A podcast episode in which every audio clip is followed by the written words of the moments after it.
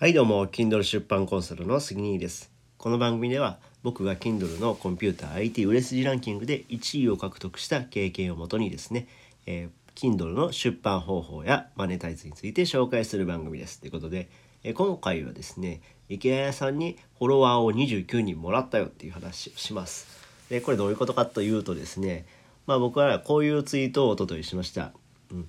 池谷さん、えー、池谷さんの無料コンサルでやったこと。え Twitter の名前とプロフを変更、え Kindle 攻略の独自サイトを立ち上げ Kindle の YouTube チャンネルを作成で音声メディアも Kindle に特化でまずは池橋さんの教えを素直に実行今後は自分の商品とメルマガを発行を予定していますっていうツイートをしたんですよね。うん、池谷さんの名前を入れてツイートしました。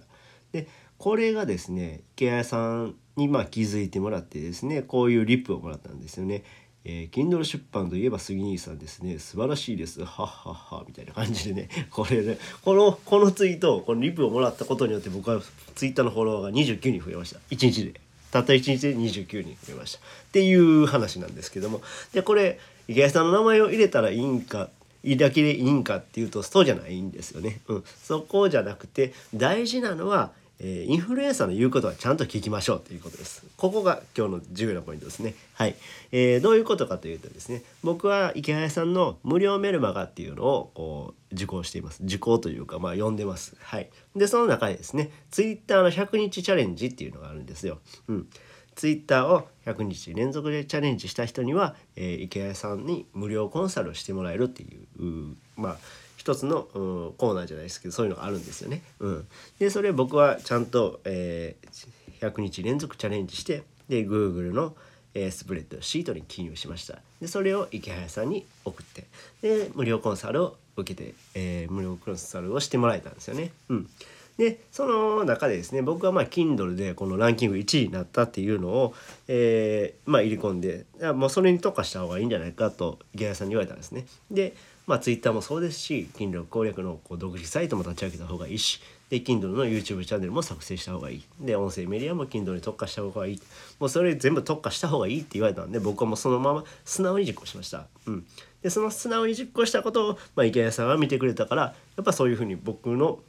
まあ、ポジショニングをまあ優先してくれてそういうツイートをしてくれたわけなんですよね。うん、なのでやっぱりインフルエンサーの、えーまあ、気持ちも汲み取りながら僕はまあインフルエンサーの言うことも聞いて素直に実行するいやそんな無理っすよって言ってたらやっぱダメなんですよねこれは。うん、やっぱどんだけその、えー、まあ上の立場の人にこうのアドバイスを聞けるかでそれに対して実行できるかっていうのが大事になります。まあ、僕自身もねそのまだまだね独自サイトを立ち上げてうん間もないしで、まあ、チャンネルも全然まだまだまだ育ってない状態ですけどまずは行動、うんまあ、言われたことを、えー、素直に受け止めて行動するこれがねめちゃくちゃ大事です。うん、で僕がこれ言って池谷さんの名前言ってだけじゃダメだしやっぱりこれからもっともっとその Kindle に関する、えー、コンテンツを、えー、量産していかなくてはいけない。うんそれはまあ自分に対しての戒めでもありますけども、まあ、それと同時にまあそうやって見てくれる人もいるんだなっていうのを、えー、改めて実感できた、